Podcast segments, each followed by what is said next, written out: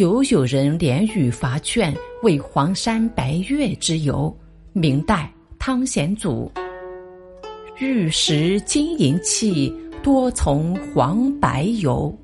一生痴绝处，无梦到徽州。世人想要沾染金银的铜锈，大多都是往黄山白月山一带游览。世人都执着去那多商多金的徽州，我就连做梦都不想去到那里。很多人引用这句诗词，大多是赞美徽州的人文风景优美，鲜有人知道这句诗词的来历及蕴含的深意。当时徽州非常富裕，令世人趋之若鹜，都想去那里找点门路，混个机会。